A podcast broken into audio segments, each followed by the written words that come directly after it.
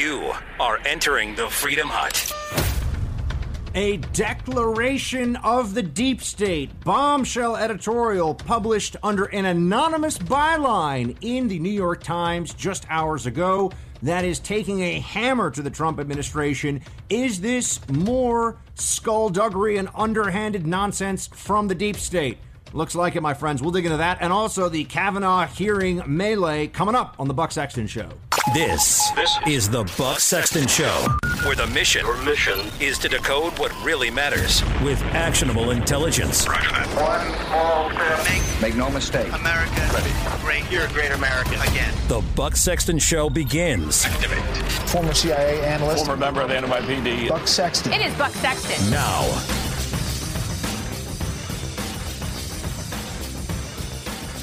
I am part of the resistance inside the Trump administration. That is the headline, folks. Welcome to the Buck Sexton Show. Wow.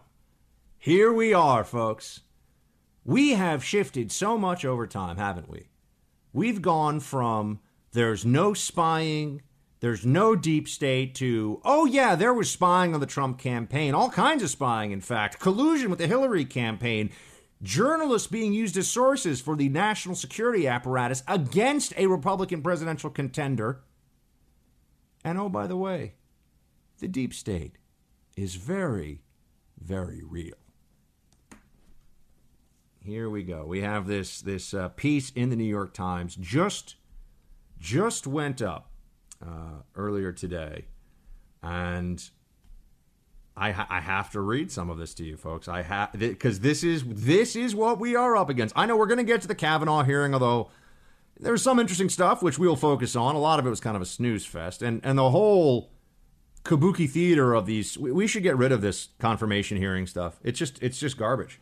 I mean, if you got the votes, vote them in. I mean, you know, we- we'll trust the senators in the majority to do what they do. This this is just it's just a grandstanding fundraising opportunity for senators. But we'll we'll get into some of that. There were some interesting things. But first, I wanted to focus on what's going on in this editorial because this is just a next level, folks. This is intense. This is what the Times says about this. The Times is taking the rare step of publishing an anonymous op ed essay. We've done so at the request of the author, a senior official in the Trump administration whose identity is known to us and whose job would be jeopardized by its disclosure. We believe publishing this essay anonymously is the only way to deliver an important perspective to our readers. We invite you to submit a question or blah, blah, blah. Okay. They're publishing an anonymous editorial. They are publishing essentially an Oppo hit piece on the president without disclosing who it comes from. And I have to share with you some of what is is in this editorial because, uh, folks, th- this it's just so perfect, isn't it? The New York Times makes this what they even admit is very unusual. St- takes this very unusual step of publishing an editorial. They claim it's from a senior administration official. Who wants to bet that this is somebody who's a DAS, a deputy assistant secretary or lower?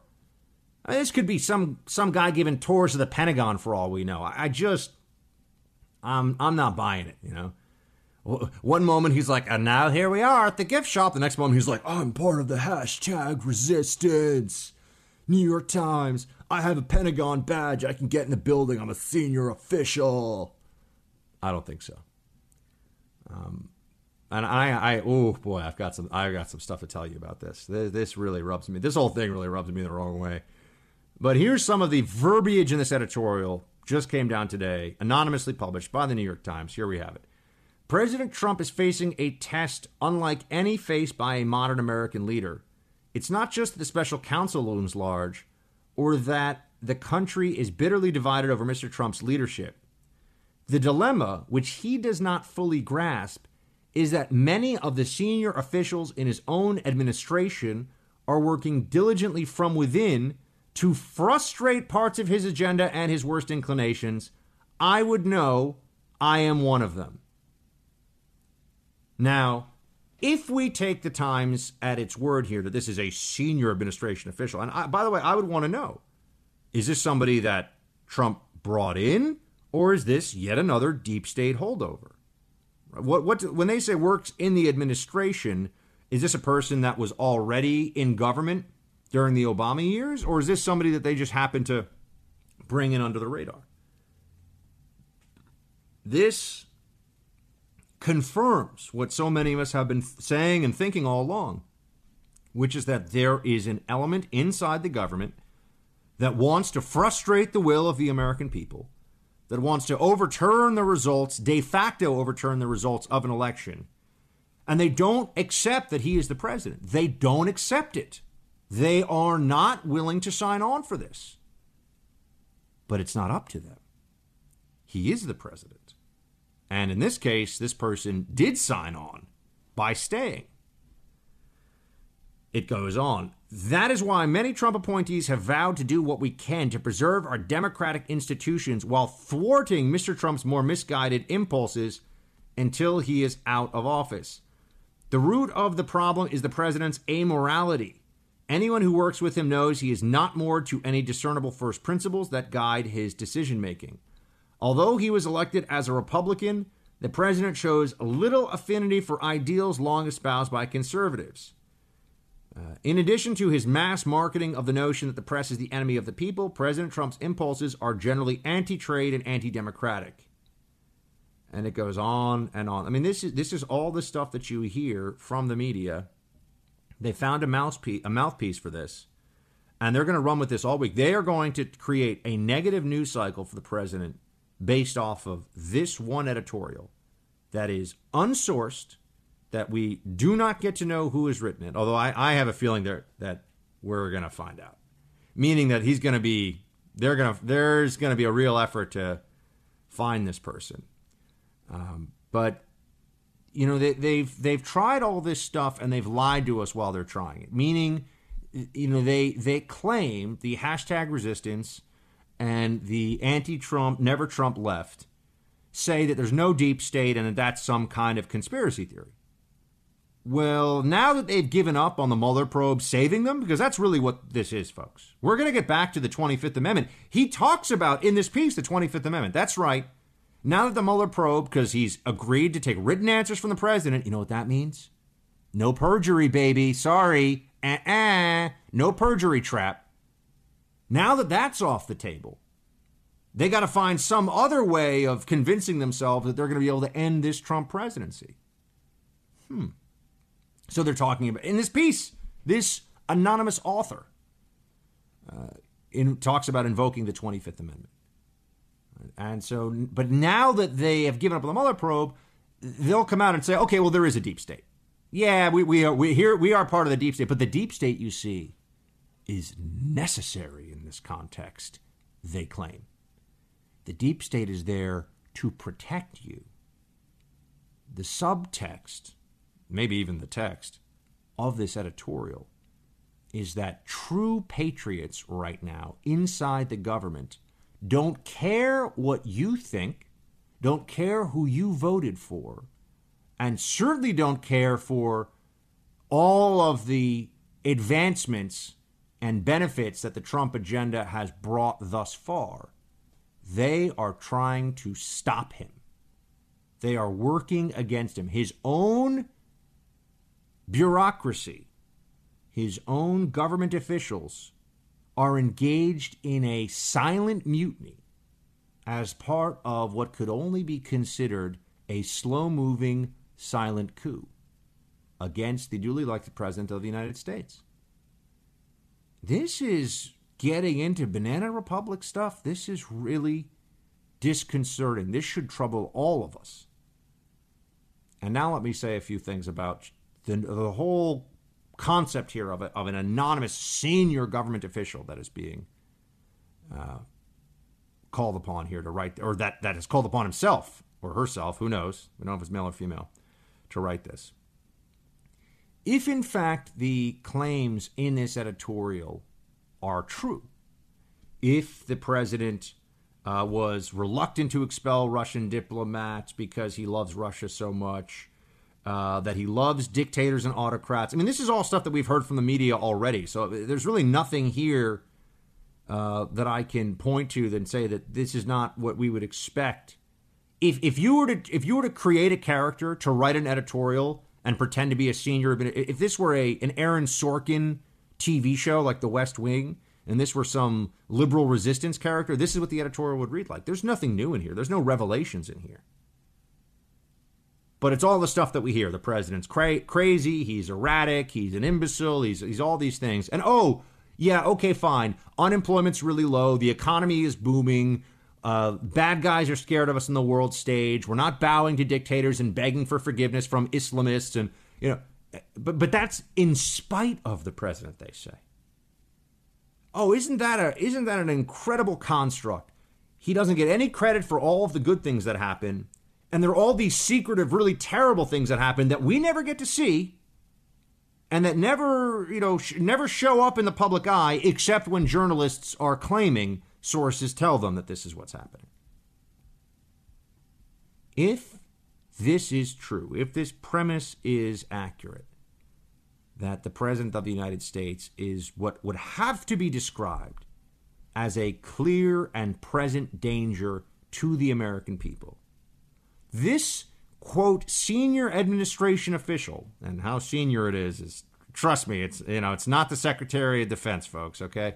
This senior administration official that's been given this massive platform to trash the president has an absolute obligation as a patriot in this country to come forward put their name to this and put their facts and allegations to the test we are losing troops still on foreign battlefields. We have lost many thousands in recent memory in Iraq and Afghanistan.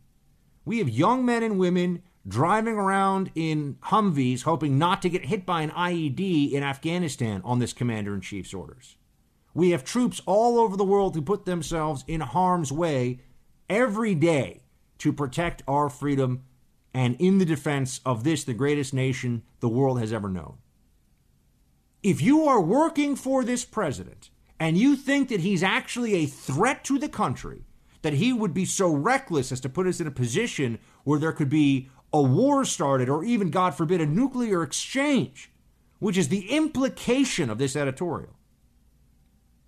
You're going to hide behind anonymity. Why? Well, because, as the New York Times says here, the person does not want to lose their job. Oh, I'm sorry. You don't want to lose your piddly government salary? That's what you, you won't stand up and be counted? You want to call yourself part of the resistance or part of the deep state or whatever it is, part of the resistance. It's in the title. You're going to call yourself part of the resistance, hearkening back to the French patriots fighting against the Nazis in World War II, and you won't even put your name to this? No, my friends, I'm sorry. If this is not remedied, if this person will not come forward, it is cowardice, plain and simple. And that cowardice can only come from a partisanship that blinds this person to what the real takeaway is from this, which is that the DS deep state is full of BS, you know what. And now we're seeing them come forward because they, they realize they have to they have to switch the narrative. They have to, to transfer all this hatred and psychosis that they've gathered up in themselves and focus it on some other narrative that makes them think that they're righteous and wise and doing great things to the country. So you're going to see, oh, okay, Russia collusion, we can't get them on that. They're not going to be able to get him on uh, obstruction. No matter, Mueller might write something about, well, maybe he kind of obstructed, but who knows constitutionally. And since they can't get him on a perjury trap now because it's going to be written answers to the questions, they got nothing from the Mueller probe to take down this president. So what are we going to have now? Oh, that's right. Defections from within the government of people claiming that the president is essentially mad, that the president has lost his mind, that he can't be trusted, that we are all at risk because of this president. This is being this is being amplified by the biggest newspaper in the country. The most prominent written platform of the progressive left is using this to tarnish, to damage, in their hopes, irreparably, this president. This is what we are up against. It is now political total war. 844 900 2825. 844 900 Buck if you want to chat about this. We do have some stuff from the uh, Kavanaugh hearing, um, and we should get into it, and we will. So, uh, and, and more craziness from the left on that for sure. Uh, also, if you want, tweet at me during the show at Buck Sexton. Uh, we'll be right back.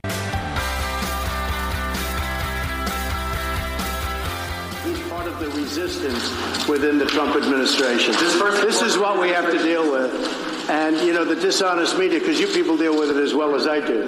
But it's really a disgrace. Nobody has ever done in less than a two year period what we've done. So when you tell me about some anonymous source within the administration, probably who's failing and probably here for all the wrong reasons. Now, And the New York Times is failing. If I weren't here, I believe the New York Times probably wouldn't even exist. And, and someday. The president responding to this this op-ed, anonymous op-ed, and producer Mike and I were having a chat in the break. Mike, Mike, what, what were your thoughts on this one? Uh, I was wondering how this is. My question was, how's this any different than all the other stunts they've pulled recently? We didn't have to go back far um, to Bloomberg last week, going public with off the record comments that he made, with Bob Woodward's book, with Omarosa, with Fire and Fury before that. It's it's like I felt like it was a constant barrage of them playing stunt after stunt after stunt. None of them have worked. So my question to you was, you know, how's this any different? It's it's not. I mean, that's that. You're, you're it's really more of a question, I think, and I, and I know you recognize that, which is that this is all part. This is all part of this massive effort. And one thing that I've been saying all along, it actually actually might have. Uh, might have predated Mike when when you were working with me on this show is I used to say that you watch in the Trump administration you'll start to see sources blown and you will see off the record not respected. Like this this is going to be they're going to throw all the rules of journalism out out out the window. Because as I've said they're not they're not enforceable. They're not laws. They're not really rules.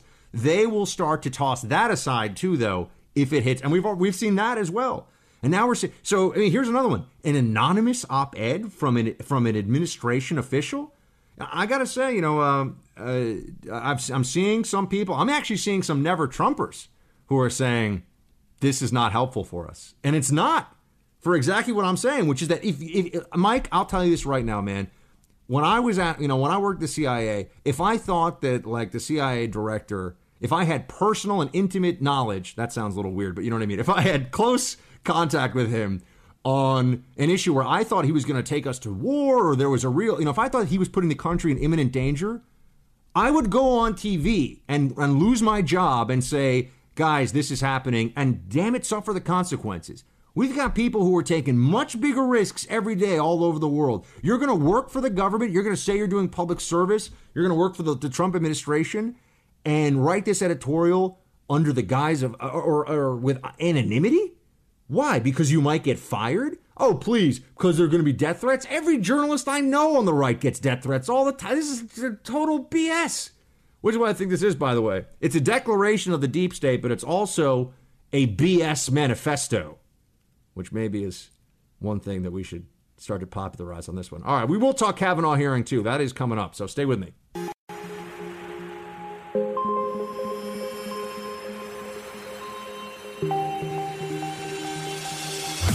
He's holding the line for America. Buck Sexton is back. But we also were able to finally conduct our hearing the way it should be conducted. Uh, yesterday was uh, just an opening statement. It was only uh, it was only our time as committee members that we wasted on disruption and disorder over procedural matters. But today is different.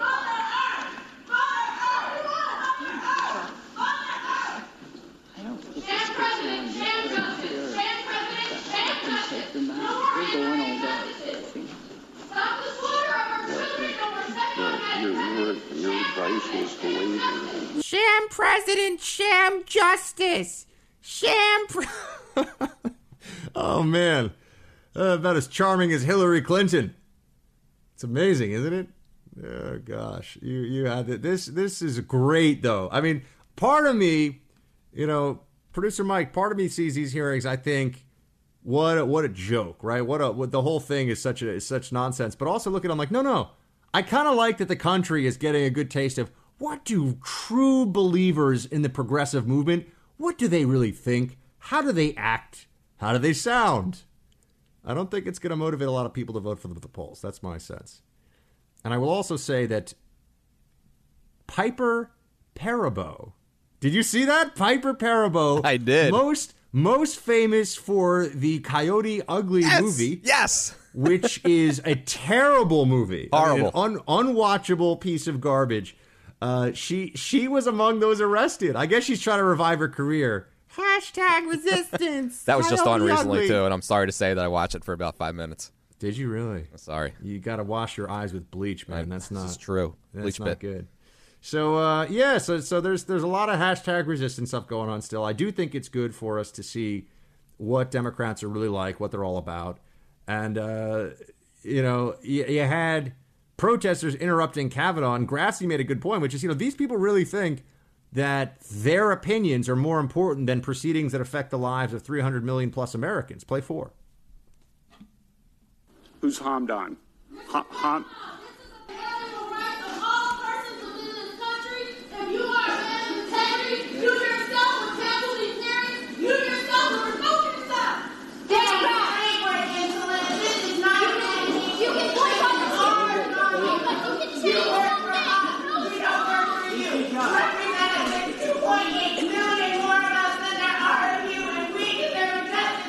Democrats. Uh, this is coming out of my time, but that's okay. Let these people have their free speech and interrupt the other 300 million people. Listen, uh, that this is your opportunity to speak to the American people and for them make a judge about it. If they want to affect what the other 300 million people uh, hear from you, then that's just too bad. You proceed now. Yeah, he's just saying, you know, think it's so babyish and self-important and selfish to do this to interrupt these proceedings. Although there's also a part of me that wants to say, just just screw it, get rid of these things, get rid of the proceedings. It's a joke anyway. It's all nonsense. In fact, uh, Lindsey Graham made a. Sometimes he does. I think Lindsey Graham's a good man. I, I sometimes give him a hard time on the show. I think he's wrong on a lot of foreign policy stuff, but you know, I think he's, or at least I disagree with some of his foreign policy impulses. Um, but I think he's a good guy, and uh, you know, he he had he had this point to make, which is that you know you have Kavanaugh, who is the quintessential establishment judge, meaning that this is a guy with the resume that you couldn't have a better resume. He was voted, I think, 97 or 98, I forget, uh, voted to put him on the D.C. Court of Appeals, which is considered the stepping stone to the Supreme Court. So every box has been checked. Nothing about this guy is substandard or subpar. And Lindsey Graham goes out and says, "You know what, guys? This is all a bunch of uh, a bunch of nonsense, and it's politics, and we know it." Play eleven. All I can say within an hour and 18 minutes of your nomination, you became the biggest threat to democracy. In the eyes of some of the most partisan people in the country who would hold Kagan and Sotomayor up as highly qualified and would challenge any Republican dare vote against them. You live in unusual times as I do. You should get more than 90 votes, but you won't. And I am sorry it has gotten to where it has. It's got nothing to do about you. Yeah, it, it should be a point of embarrassment for any senator who doesn't vote for Kavanaugh. It should be a point of embarrassment because th- they they voted on this guy, the D.C. Court of Appeals, right? The Senate almost unanimously said, "Yeah, he's he's great for the D.C. Court of Appeals." And, and you you know, it's really important for all of you to know or, or to keep in mind that the Court of Appeals is much more likely to have an effect on your life right? You know, a very small percentage of cases that get to the appeals level make it to the Supreme Court, meaning that the Supreme Court only takes uh, uh, like 80, 90 cases a year, I think, something like that. I think it's less than 100. Uh, the Supreme Court doesn't doesn't hear many cases. in the grand scheme of things. Appeals court hears a whole lot more, and that's why we have the Fifth Circuit, the Ninth Circuit, the this circuit, the that circuit. We got all these different circuit courts, and the D.C. Circuit Court, because it's where the Fed, it's where the seat of the federal government is, deals with uh, specifically with cases that affect the federal government, and and that's why it's considered the stepping stone to the. Um, I mean, they all affect the federal government, but you know, the D.C. Court of Appeals, because of what is here, because the federal government infrastructure is going to deal with a lot of very high profile, you know, government related cases. And you're much more likely to come up against, hopefully, you don't come up against any of these people, but you're much more likely to come up against a, an appeals court judge than you are a Supreme Court judge. So that he would be good enough in the eyes of all of the senators, pretty much, for the DC Court of Appeals, the DC Circuit, and, and not necessarily good enough for the Supreme Court. It's, it is just obvious. It's politics and it's a manifestation. I mean, this is the chickens coming home to roost of two very important phenomena that the left doesn't want you to keep in mind. That's what I'm here for, folks. I'm here to rub the left's face in reality. That's right. Look what you did. Look what you did on the rug, left. Look what you did. Bad. Uh, but this is where the, the, the two things that come together are the uh, one, the politicization of the well let, let me get before that. Harry reid invoking the nuclear option. That's that's point one. Harry reid decided to do this. And conservatives i was among them at the time said you're going to regret this because once you once you set this in motion and pack the courts which obama about a third of the judiciary federal judiciary are obama appointees folks. Obama's court packing was epic and those are leftist activist judges to a man and woman, I can promise you. Uh, so Obama packed the courts, and that's why Harry Reid did that, because they knew that they were they saw an opening, they couldn't help themselves. It was you know they saw that cookie jar and they just had to reach in, they couldn't help themselves. And now we look at it and say, okay, well you know you did it, and now you got to deal with it. You know you want to get it, you're going to get it good. That's what happened here. So they started it. Don't forget that. And then the other part of it is the politicization of the Supreme Court that goes back for decades. And re- now people will say that there's a you know there's there's uh, bad decisions that had huge ramifications. Wickard v. Filburn is one that comes to mind in the 20th century. Um, but really, the the beginning of the hyper politicization of the Supreme Court, for most of us at least, the one that the one that comes to mind is Roe v. Wade which is bad law. And the politicization of the court that occurred from that point onward has we, we finally just accepted this that it is a tool of policy for the left. And that's where I think actually I, I liked what Sasse had to say on this. Senator Ben Sasse uh, on the hysteria surrounding this. Play 17. People are going to pretend that Americans have no historical memory. And supposedly there haven't been screaming protesters saying women are going to die at every hearing for decades. So the fact that the hysteria has nothing to do with you means that we should ask what's the hysteria coming from? The hysteria around Supreme Court confirmation hearings is coming from the fact that we have a fundamental misunderstanding of the role of the Supreme Court in American life now. That's right. Or rather, the left has created a fundamental disconnect between the original intent, if you will, you see what I did there, of the, the founders when it comes to the court and what it's actually turned into, which is a, a, a legend. Look, whatever you may think about about gay marriage, same sex marriage, whatever you think about it, uh, Obergefell was legislating from the bench. It, it was a legislative decision made by the Supreme Court. That's what happened. Uh, whatever you think about Roe versus Wade, and, and there's a lot of other cases we could throw in there too, it was legislating from the bench. In fact, the affirmative action case, uh, Grutter v. Bollinger, in which Sandra uh, Sandra Day uh, or Sandra O'Connor said that at some point we won't need this. Hopefully, essentially saying this isn't really constitutional, but we like it for now, so we'll keep it for now.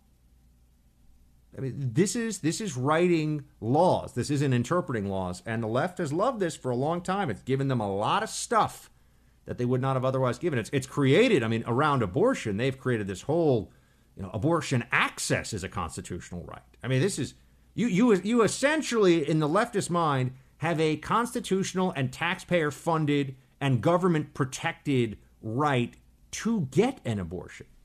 Not just to, to it's not that you can do it and not be prosecuted for it, it's that the government has to enable it based on some Supreme Court precedents, which is which brings me to one other thing. And I I have to say it, and I won't go to, into too much detail on it today. I'll probably later on in the week. It's something to something that I want you to. I just want to put out there now, and maybe I'll follow up on it later on. One of the reasons there's so much hysteria around this is because for the first time in a long time, there's a realistic possibility that the whole uh, abortion movement could be dealt a major loss um, if in fact this goes through. Let's be honest about that. That that could in fact happen uh, because Roe is bad law, and there are things, and it's not even really Roe that would be up. It's probably Casey, and, but there are people in this country who I don't think can really handle the reality of what it would mean if there was no longer a federal government mandate, if they no longer had this uh, this veneer of acceptability when it comes to abortion. Think of all of the people who would have to deal with the possibility that this is now an open moral question that is does not have the uh, imprimatur of the federal government on it. And they would now be in a position where they have to openly, at a state level and at a social level, defend these barbaric practices that have been going on for decades that have cost millions of lives. There are a lot of people on the left who it's it's not just about how they've been brainwashed into thinking that this is a, a basic human right to take human life based on convenience, but that they would have to live with the consequences of those actions now, the ethical failure inherent in those actions.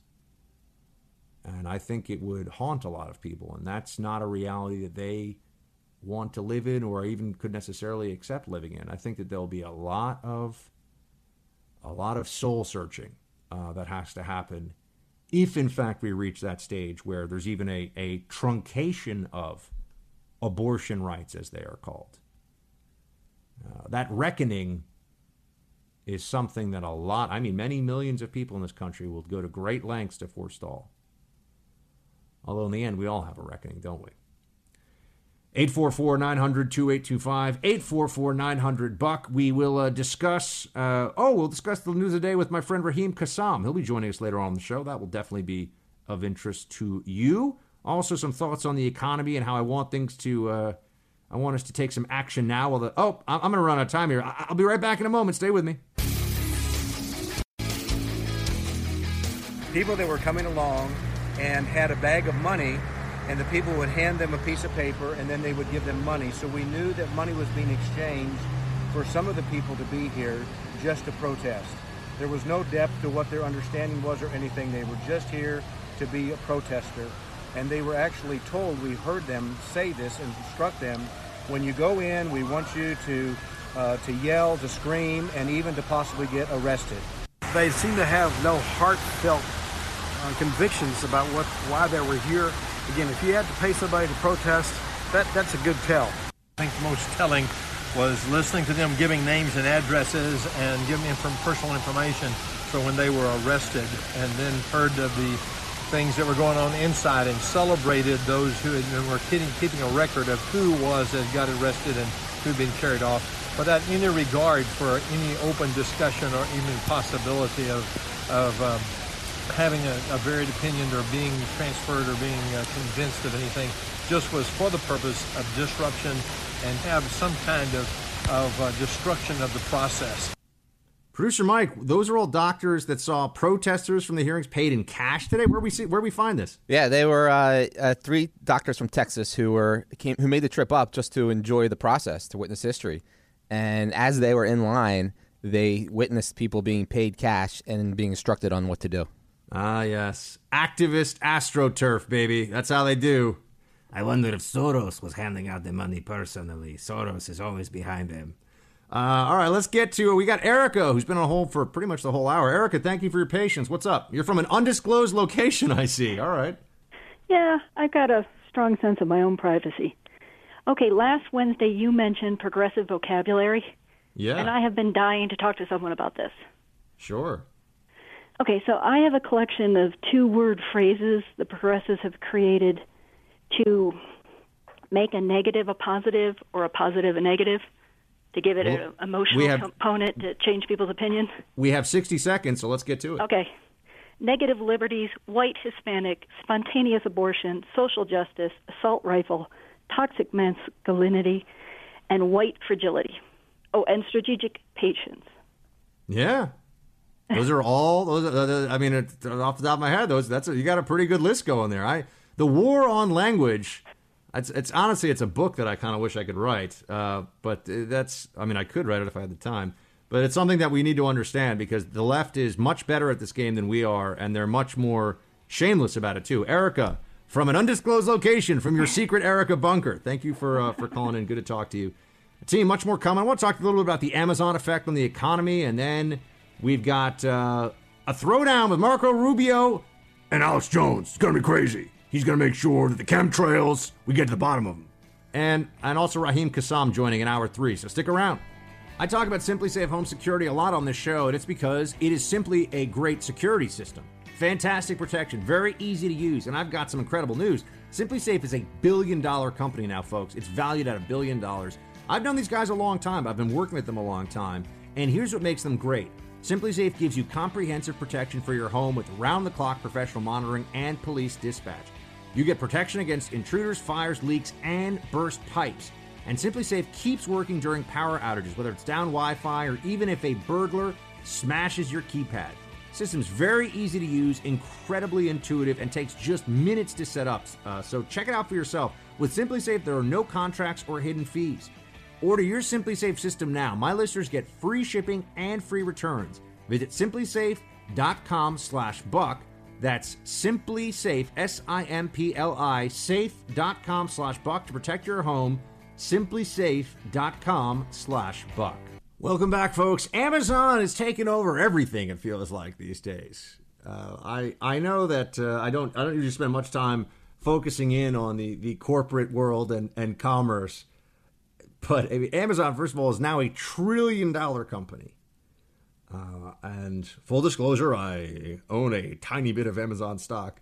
Uh, but you know, Amazon is, is a trillion dollar company, and it's it just seems like it's going to keep getting bigger and bigger. It's gobbling up everything in sight, and I just have to wonder what the implications are for employment in this country, for the the, the private sector um, more broadly. You know, what what does it mean when you can go online? I mean, I, I've had this. I'll tell you why I'm talking about this in a second in terms of the news of it.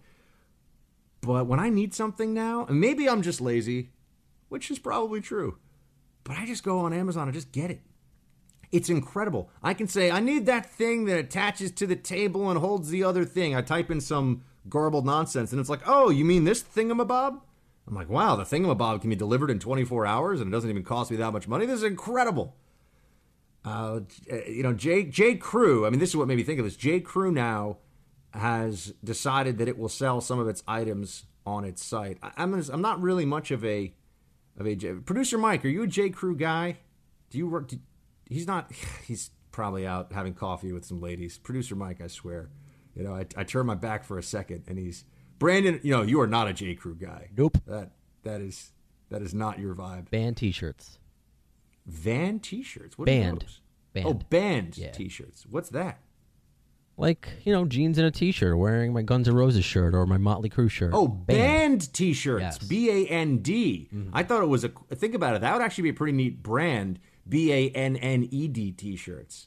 Like, yo, you got your band T-shirt. You know what I mean? Because you're so badass. No, okay. I'm gonna stay out of the fashion world. Sorry. Uh, but anyway, J. Crew, which is obviously a huge, a huge company, which got restructured, I think, some years ago by a private equity firm. A lot of you listening probably have some J. Crew stuff. Uh, those of you who are millennials, J. J. Crew definitely tapped into that kind of, uh, you know, urban millennial hipster demographic for a while. I don't know how many hipsters listen to the show. There's probably a few of you. But now they're, they're just giving into the Amazon effect too. And, you know, there's, there's very few things. Ah, Mike, Mike is producer. Mike is saying he is in fact a J Crew guy. I, I thought so, Mike. You strike me as a J, J Crew fellow. Uh, I'm more of a Ralph Lauren guy myself. I do both, man. You you do polo, yeah, Ralph Lauren. I do both. I like the. Uh, I have a couple polo shirts that are like I wore in high school that I still tried out there. Oh, dude, I've, I've got some that actually have the date on them. I've got a couple of polo shirts from 2004 that I still wear on a regular basis. I mean, those my, my polo shirts are going to be able to vote soon. So you know, but this is this is the point. The point I'm, I'm getting to here, folks, is is that this whole the whole world of of retail and online commerce is is changing so rapidly. And to try and anticipate where all this is going you know for employment i mean i'm hearing that the jobs numbers are going to come out later this week. We may be at 3 points uh, 3 3.7 it might drop down even a little more. I mean this is just it keeps going down and yet we have these massive structural you know, uh, uh, pitfalls in the employment sector that seem to be looming. At least it seems like between the sharing economy with Uber and all the different, you know, like me, the scooters, scootering, hello, uh, with all the stuff that's going on there, you've got millions of people driving cars and Ubers, and autonomous driving is happening soon. It's a question of when. Probably within five years, it'll be pretty mainstream, but autonomous driving is coming soon. People say, "Oh, the, the cars." you know, some of the, they're going to be accidents in those cars. Well, yeah, but you know, you look at you look at airline travel, for example. We go whole whole years in this country, folks, of putting planes in the air at 500 miles an hour, and we have not a single fatality. When you start to look at that versus the uh, human operated vehicles in this country, human operated vehicles, another way of saying drivers. Uh, good job, Buck. You know, you got tens of thousands of people dead or and, and injured in vehicular accidents. So would everybody be willing to take that number down to say, you know, if you could drop that number 90%, 95%, don't you think we would do that? Uh, and and think about also how it would open up your time too. It's so much easier. I, I know I'm, but see, I'm somebody who likes who likes the idea of autonomous driving. I've had special driving like Jack Ryan driving, where you learn how to do cool things in a car. Uh, it's true. I know some of you are like, no way, Buck. It is true. I've had special driving training, but I'm not somebody who loves driving, and that's gonna you're, you're gonna be able to sit there in your driver's side or or rather passenger side uh, part of the car and just or, or or driver's side, I guess, if it's autonomous, and just get, get taken wherever you need to go. So th- that's gonna change, but. These things are going to have massive impacts on employment. Amazon, too, which is now a trillion dollar company, can basically sell you anything I mean, it's gone from I'll sell you books to I'll sell you name the thing. You know, I feel like it's just a matter of time before you'll be able to buy like a stealth fighter on Amazon if you're a foreign government that can get the approvals. So it's crazy what's going on there, and you you have the, the looming, and maybe this is where I'm getting a little nervous, folks. You have the looming death of retail, where you have so many people who are employed in in the retail sector across the country, single biggest employer in terms of the numbers and a lot of the, a lot of part timers and a lot of people that are, uh, you know, they're hourly employees who aren't even who aren't doing 40 hours a week. But you know, re- retail is big. It's also seasonal, so you get people that work during parts of the year in retail, and that's got to be shrinking. Uh, I mean, it already is, but uh, th- there's going to be a, a, big change there. And you have the the sharing economy and drivers. So the service sector is going to be much smaller than it is right now. I think there's no way around that. And I don't know that there's a place for these jobs. People say, "Oh, but Buck, look at the." There's always been this. Uh, there's always been other places where people just transition and work. That is probably true over the long run, but in the shorter run, we may have a much bigger drop off of these jobs. And look, I, I want. I think it's worth having this conversation now because when times are good, you can actually prepare for the future, right? With the Trump administration being able to tout incredible numbers on the economy and incredible numbers on employment specifically, now is where we could probably try to get ahead of some of this. Uh, but because if, if we wait, if we wait until you start to see a massive shedding of jobs because all of a sudden the the rideshare vehicles, for those of you who aren't really up on this, what, what's going to happen is Uber and these other uh, ride shares where you you know you have an app on your phone, the car comes and picks you up. They are going to be partnering with autonomous uh, software, or rather, autonomous driving software, so that the, the fleet of cars that you're currently relying on to take you around that's a rideshare will just turn into Uh, uh, vehicles driven by AI that will come and pick you up wherever. And once that starts to get rolled out, I think you're going to see a very, it'll be kind of like MP3s, right? MP3s was a huge, huge business, folks, huge business until it wasn't.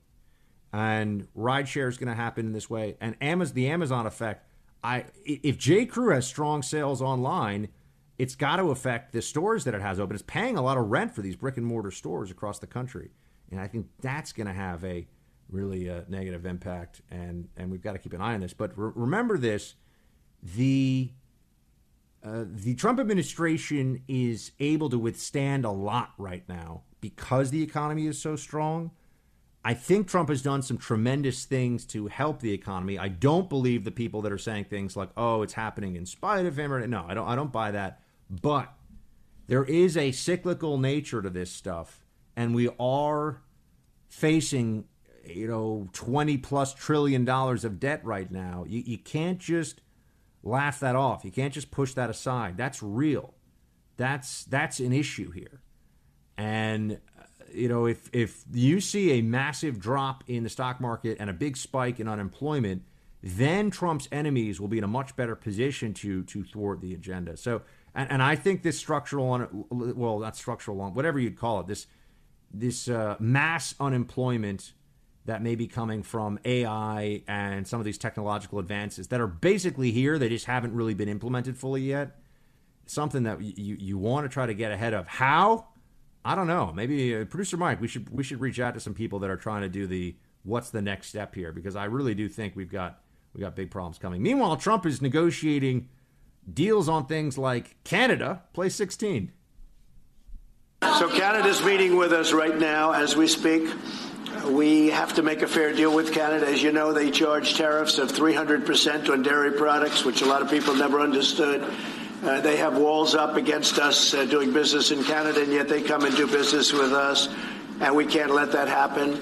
Uh, look, we have a very strong position, and we are the one that people want to come in and take advantage of. Uh, they and other countries have been taking advantage of the United States for many years and this is a president that has stopped it.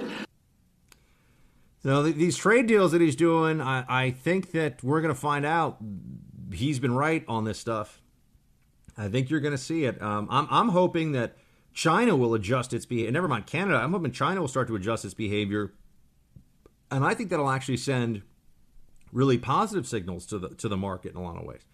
I think that once we see China stop its predator or, or slow down, at least scale back on some of its more predatory trade practices, that'll just be a point of real optimism that will affect the global economy. And I, I think it actually could bring uh, bring China more into the mainstream and, and, could affect it in very very positive ways. So. You know, I, I think that's that's something for you all to keep in you all to keep in mind here, because right now we're getting so caught up in the minutia of the latest anti-Trump insanity uh, that we're not looking at some of the we got big cha- we got big challenges here in this country and I, I, think Trump recognizes them, but his attention is being taken away from them to try and deal with all these crazy, you know, deep state dossier garbage heaps that get dropped on his front on his front doorstep.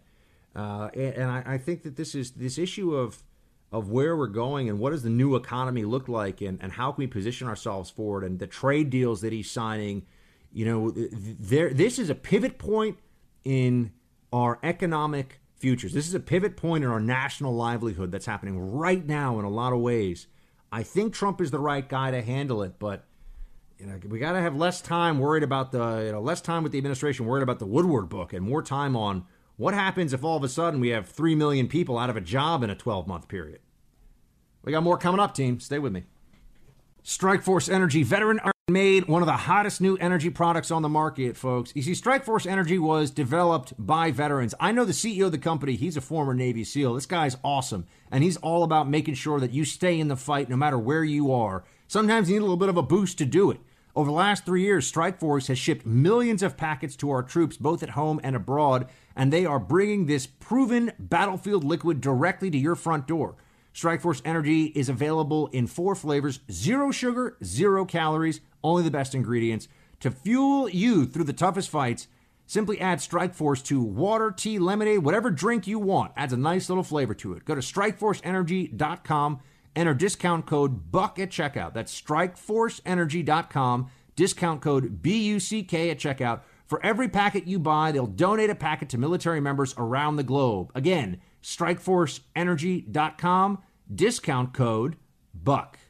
This is, this is what the president tweeted in response to obviously he's on the other side of this. He says United States does not need John Kerry's possibly illegal shadow diplomacy on the very badly negotiated Iran deal. He doesn't Uh, even he know was what the one the that created is. that mess. He says that you have overstepped. Yeah. Well, if I overstepped, I did. Henry Kissinger, Condi Rice, uh, you know, Colin Powell, uh, Madeleine Albright, Hillary Clinton, everybody as a former secretary maintains their right as Americans under the First Amendment to be able to speak to people, to talk to other leaders, to be informed. There you go, John Kerry. By the way, I think he also don't don't uh, don't count him out, folks, for 2020.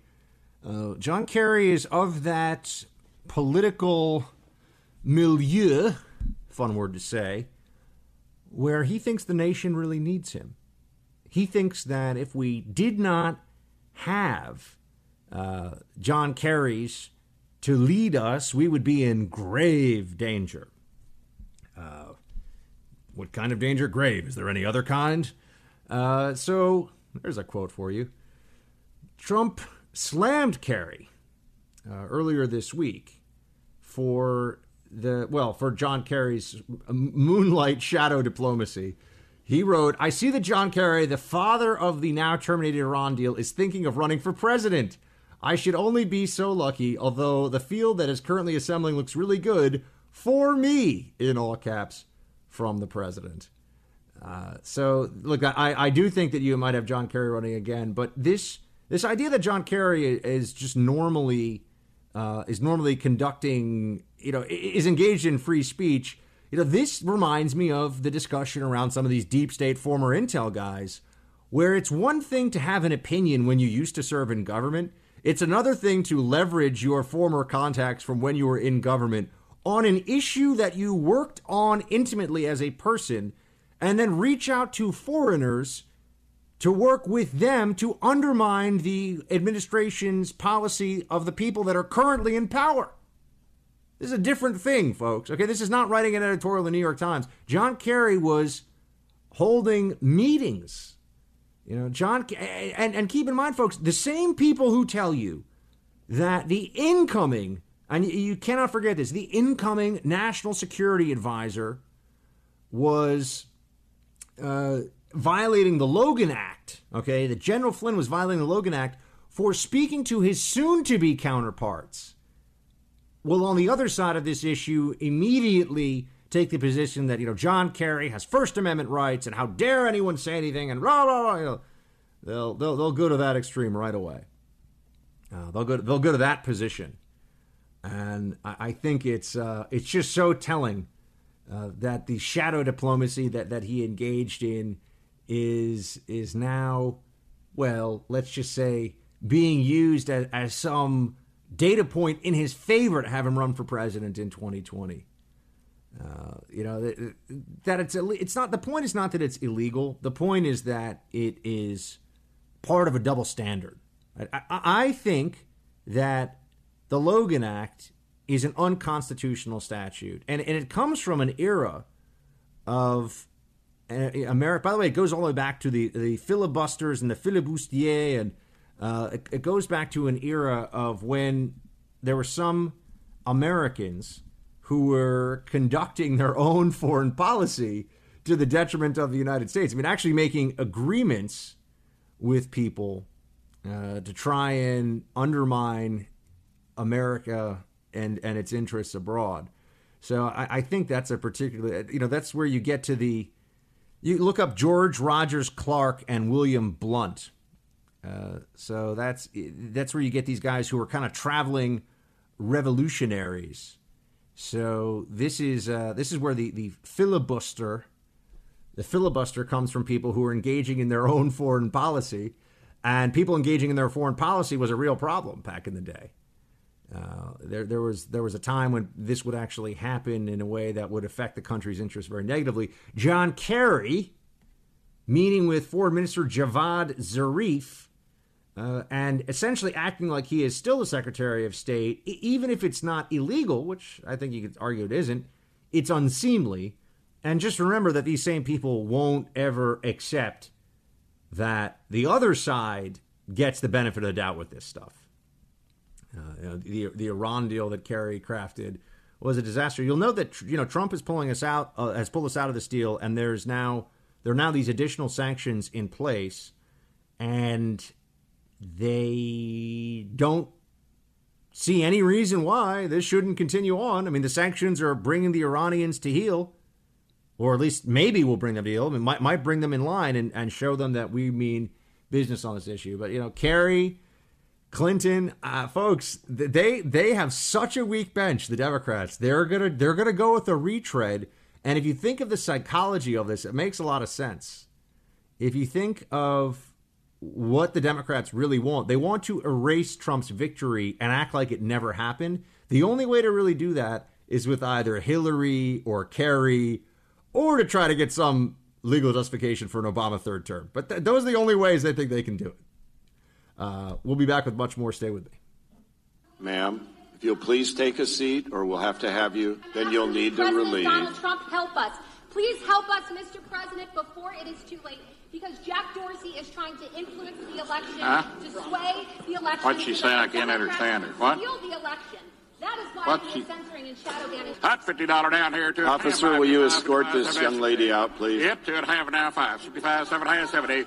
Up two and a half now five, seventy-five, seven and a half, eighty dollar to five. Eight a hundred dollar and a ten, ten, ten and a quarter, one a quarter, one half, and about to two, two and a quarter. Yeah, but a four, four and a quarter, four and a half. We're selling the cell phone there, four and a quarter, four and a half. Hit four and a half, four seventy-five, five hundred, five, five and a quarter, five and a half. I yield back.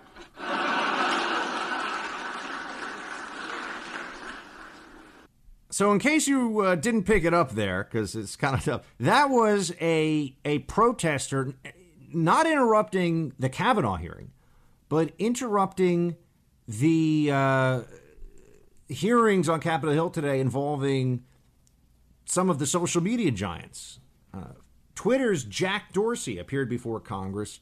And, and folks, this is important stuff because there are very real conversations that are underway uh, right now about what should be done when it comes to social media. And these companies, I, I know that people think of them as kind of silly and time wasters for kids, but but increasingly, the, these are the ways that people get their news and information.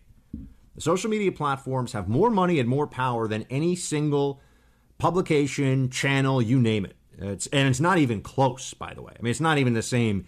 Facebook is more powerful than than CBS by a factor of a hundred or maybe a thousand. It's it's not even in the same same ballpark. So this stuff really matters. Anyway, it was funny there. You had I don't know which member of the uh, which member of the House it was. Or was it? No, it was a senator, right? Yeah. Um, no, well, who was the, who was that? Uh, Brandon, do we know who was that? Um, no, yeah, it was Congressman Billy Long. There you go. Uh, this was a congressional hearing today. Uh, so I didn't know who Billy Long was. I was like, wait, which what is he again? Um, but th- this is an, another moment where we step back and say, well, hold on a second. Why, uh, why are there these hearings going on on Capitol Hill in the first place? And it's because everyone's woken up now, I think, to the reality that the social media platforms are not level playing fields. Let me apply some Trumpian thinking here for a second to this, too. Here's the general conservative impulse on these issues. We're talking about social media platforms and censorship and shadow banning and all this other stuff. Conservatives say, well, we don't want government regulations. We should let the free market decide. And to that, I would say, well, hold on a second. These social media companies are operating in a landscape where they have basically no content regulations of any kind. And if they decide right now to start skewing the table toward one thing or another, they can do so with, with relative impunity. Keep in mind, folks, th- there are restrictions on what you can put on TV, there are restrictions on broadcast radio. I mean, the FCC spends a lot of its time regulating the ways that the rest of us get our information, whether it's on radio or, or TV, uh, and the internet skirts all of that. So this is kind of like the discussion about about about trade wars, and that's what I'm that's what I'm getting at here with the Trumpian logic. The same way that people say, "Well, you know, we want free trade." Okay, fine. We yeah, we want free trade, and trade wars are bad, but we don't have free trade. With Facebook and Twitter and these other companies, understand that yes, we don't re- want regulation, but other speech is regulated and these guys are not. So it's at least worth understanding well, what are they doing? And what transparency does have to be enforced here? Uh, you know, what is the what is the truth in advertising, if you will, that we expect from the social media platforms? Uh, if if they're lying to consumers, isn't that a problem? Right? If they say they're not shadow banning, but they are shadow banning, isn't isn't that an issue? I mean, you know, you can't you can't say that you're having a going out of business sale if you're not actually going out of business, right? I mean, there are there are limitations that we we observe with these things, um, and and look, it makes me uncomfortable too that the moment we start talking about regulation, you know, Democrats are going to be better at that in a sense than we are, but don't think of it necessarily as regulations. Think about it as social media rules of the road, uh, social media transparency, or, or at least honesty and and how that will how that will function. Uh, Mark Warner started talking about new regulations, and uh, here, here's what he said. Play clip nine. Would that go as far as actually having a um, a policy on your platform indicating, I wouldn't ask you to take down them, but at least allowing the user to know whether that contact was initiated by a human being versus a machine? As, as far as we can detect them, uh, we can certainly label um, and add context to accounts that come through our API. Where it becomes a lot trickier is where automation is actually scripting our website to look like a human actor. You know, it's it's getting tougher, but there there is technology out there where they can try and separate out. And this is one of the biggest things, by the way. I mean, it's so annoying. You get all these bot accounts everywhere, and and it's just it's just the the equivalent of when email spam in the 90s became this scourge that you really couldn't you really couldn't avoid uh, and, and, it was threatening to like overload the internet at one point and they cracked down on it uh, the ways the, the ways that exist to get rid of bot accounts uh, hopefully will proliferate to the extent where you know it should it should be that we can tell if it's a real person or not and and I also want you know the verification of ID as much as possible for social media accounts, meaning that at least it has somebody has to be tied to and responsible for for every social media account.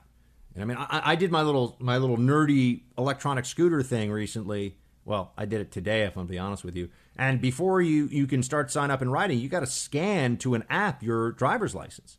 I'm not saying you get rid of the anonymity of all Facebook accounts and stuff, or, or all Twitter accounts, because I know people like to be able to say what they want to say, although now you can't even really do that. But at least has to be tied to a human being who's responsible for what goes on there. Uh, I, I, think that's I think that would make the internet a much better place. Certainly true of Instagram as well, because you got a lot of celebrities, by the way, that have you know impersonators out there and all kinds of stuff. It's it's really bad. It's, it's look, it's a wild west online. Um, but you know when you start to push a little more into the ideology of the people running these platforms, you know, we, we should be concerned about this. And this is a new era of communication. Uh, when uh, when Tom Cotton uh, asked Twitter's Jack Dorsey about this one, he, here is uh, about what he thinks about America and you know where does patriotism fit into the whole global internet superpower complex. Here's how that went. Play twenty. Would you now reconsider the decision to cease your cooperation with the Central Intelligence Agency or other American intelligence agencies? We're, we are always open to any legal process uh, that an agency would present us. Is Twitter an American company? We are an American company. Do you prefer to see America remain the world's dominant global superpower? I, I, I, I prefer that uh, we continue to uh, help everywhere we serve, and we are pushing towards that you know, notice, you know, when you're talking about these leftist folks out in Silicon Valley and wherever these big internet companies are, are based, patriotism is not cool to them. They, they don't think of they think of a an obligation to humanity writ large. They don't really think of themselves as having any necessarily any, any patriotic obligations or obligations to support their country uh, and its interests above others. And I, I, I think that's a problem. And once you start to understand how that plays out and, and what that means over the long term uh, for some of these companies, you start to wonder well, aren't they, don't they cross over into a national security, into the national security realm at some point too? I mean, Facebook, not quite the way that people thought, but it, it has the ability, and Twitter too, to play a role in, you know, upheaval in foreign countries. I mean, Facebook has been used for organizing mass protests. It was very important in the Tahrir Square uprisings in in Egypt. Uh, it, has been used by a lot of a lot of political movements to, to tremendous effect. So, you know, the, the, these hearings that in Capitol Hill were were very important uh, because we need people to know more about exactly what's going on with these platforms. Um, and I, I think, oh, by the way, Google didn't show up, which was interesting. Uh, that that was another part of this. Google decided that it didn't uh, it didn't have to attend these congressional hearings on the meddling in the 2016 election. So, uh, you know, the CEO of, tw- of Twitter and the COO of Facebook were both in attendance, right? So you did have Sheryl Sandberg, and as I said, you heard from Jack Dorsey there for a little bit. Uh, but there are hostile purposes that the uh, that the bad guys are using these platforms for, and there's there it's it's a fair question to know what exactly the limits are of that, right? When when does a country, uh, when does when does rather a, a social media platform, Facebook, Google, Twitter, when are they able, or when should we expect them to take action that would help us against a foreign adversary? You know, Google uh, doesn't really seem to care all that much about some of the American people's interests here, but it uh, operates in China, communist China. No, no, no problem. And then you also have, in addition to this, Google. By the way, I mentioned the lack of patriotism. Google didn't renew. This just happened a few months ago its contract for a Pentagon drone artificial intelligence imaging program. So, you know, the Googlers don't want to be a part of the military industrial complex, uh, but that also means that they aren't necessarily willing to help with any important. And in that case, by the way, when you're talking about drone and imaging technology, that could actually save lives because we're going to blow up bad guys no matter what. It's just we want to blow up the right bad guys, or rather the right people. And and limit civilian casualties to the greatest possible extent. There's a, there's, I'm telling you, there's this. It's not just the leftism that exists at these companies that we we know is coming out more and more now, right? That these companies are run by and for Democrats. You also have to take into account that they have kind of an internationalism and a cosmopolitan uh, cosmopolitanism that as is very in vogue at these companies. They think of themselves as global platforms, not as American companies first and foremost operating in a global marketplace. That's an important distinction, folks. It's one that uh, we should continue to look at. We've got a whole lot more coming up. Stay with me. There's an empty chair next to you from Google. They're not here today. Um, and maybe it's because they're arrogant, or maybe it's because there's a report that as of last night, this just posted at 3:36 yesterday. This group went on basically pretending to be Kremlin-linked trolls. They did every day. They used uh, the details of the Internet Research Agency, which is a Kremlin-linked troll farm, and were able to buy ads online and place them on sites like CNN, CBS This Morning, HuffPost, Daily Beast. So uh, maybe that's why Google didn't show up. Not exactly doing all they can to uh, man the barricades of freedom for America and prevent uh, Russian trolls from buying their ads. But I'm sure it's maybe, I, I think it's probably more complicated than, than Marco Rubio is letting on, but maybe it's not. But speaking of complications, Alex Jones. There he is, Bilderbergs, the Illuminati. You know, Google it, Google it. Alex Jones was up on Capitol Hill today. My uh, colleague, actually, Molly from not to be confused with Miss Molly, but uh, Molly uh, from The Hill was there, and she actually caught some of this audio herself. But Alex Jones confronted confronted Marco Rubio in the hallway on Capitol Hill before this hearing. Now, remember, Alex Jones has been kicked off by the Illuminati. They've kicked him off the platform, and it's it's a disgrace. Totalitarians, man, they're coming for you. And Alex Jones uh, accosted uh, Rubio and actually put a hand on him, and it was quite a quite a testy exchange. Play seven. Look at this guy. He's saying that I don't exist. You're not familiar And with I just don't know who you are, man. And they- I don't read yeah, your sure, website. Sure, and they So demonize let me in these very hearings, and then he plays dumb. Here's the question. Infowars.com, you know what it is. Do you Oh, well. does, does Google, does Facebook, does That's why you didn't get elected. Like, like, do, do they need to be recognized? Marco Rubio and the snake. Little frat boy here. All right, man. Yeah, yeah. Who are you, man? Yeah, Who's sure. This guy? I swear to God, I Yeah, don't you know better who hope you are, you man. deplatforming. Tens of millions of views. Infowars. Bigger than Rush Limbaugh. He knows who Infowars is. but Playing you- this joke over here. That's why the deplatforming didn't work. But, but, you- but here- here's, here's the question. Here's a question. Don't touch me again, man. I'm asking you not to touch me. Well, sure, I just patted you nicely. I know, but I don't want to be. I don't know Oh, you want me to man. get I don't arrested? know who you are. It's not just going to take my First arrested, Amendment. man. It's not not just gonna enough to take my First take care of Amendment. myself. Oh, oh, he'll beat me up. Did you? I didn't say He that. didn't do my hand, but he's so mad. You're not going to silence me. Oh, tens of millions of views bigger than Rush Limbaugh. let, let me tell you something. Alex Jones is not bigger than Rush Limbaugh. So there's that. Uh, let's let's just start with that. Uh, but then also, you know, Rubio. I think Rubio handled this very well. I, I think you could pretty much pick up from the audio. They're in a hallway, and there's video of this, and and Jones is just trying to bait him, he, and that's what he's trying to do. He's trying to just antagonize Rubio into saying, you know, go blank yourself or something. Which I mean, I wouldn't blame Rubio if he had said it because Jones is just way up in his face. Rubio says he doesn't know who Alex Jones is at all. I I find that I'll be honest, you, I find that hard to believe. I think that Alex Jones, because of the Megyn Kelly interview and everything else, he's become the uh, the kind of poster boy for right wing crazy. You know, he's the one that that the left will point to. They'll say, "What about this Alex Jones quote? Look at how crazy he is!" Right, and then people like me have had to be on TV like. I don't, I don't, I don't agree with Alex Jones. We don't share an ideology. He's, you know, the whole thing. Uh, so that part of it I, I find a little. But you know, what's Rubio going to do, man? I mean, he's stuck there in the hallway. There are cameras everywhere, and look, you, you don't touch strangers. You know what I mean? Because uh, that first of all, it's it's a very short. It's a very short amount of time between someone puts their hand on their shoulder to somebody grabs you by the neck to somebody actually assaults you, right? I mean, it, it's once you start breaking that physical barrier with a total stranger like that, things can go south really quickly. And you know, Rubio saying I'll handle it myself. Yeah, you know, I, Rubio is. Look, I, I I totally agree with him there. Uh, and you know, by the way, I mean Alex Jones, he's got a big blustery voice, but uh, he's you know he's he's he's not exactly somebody that I would well.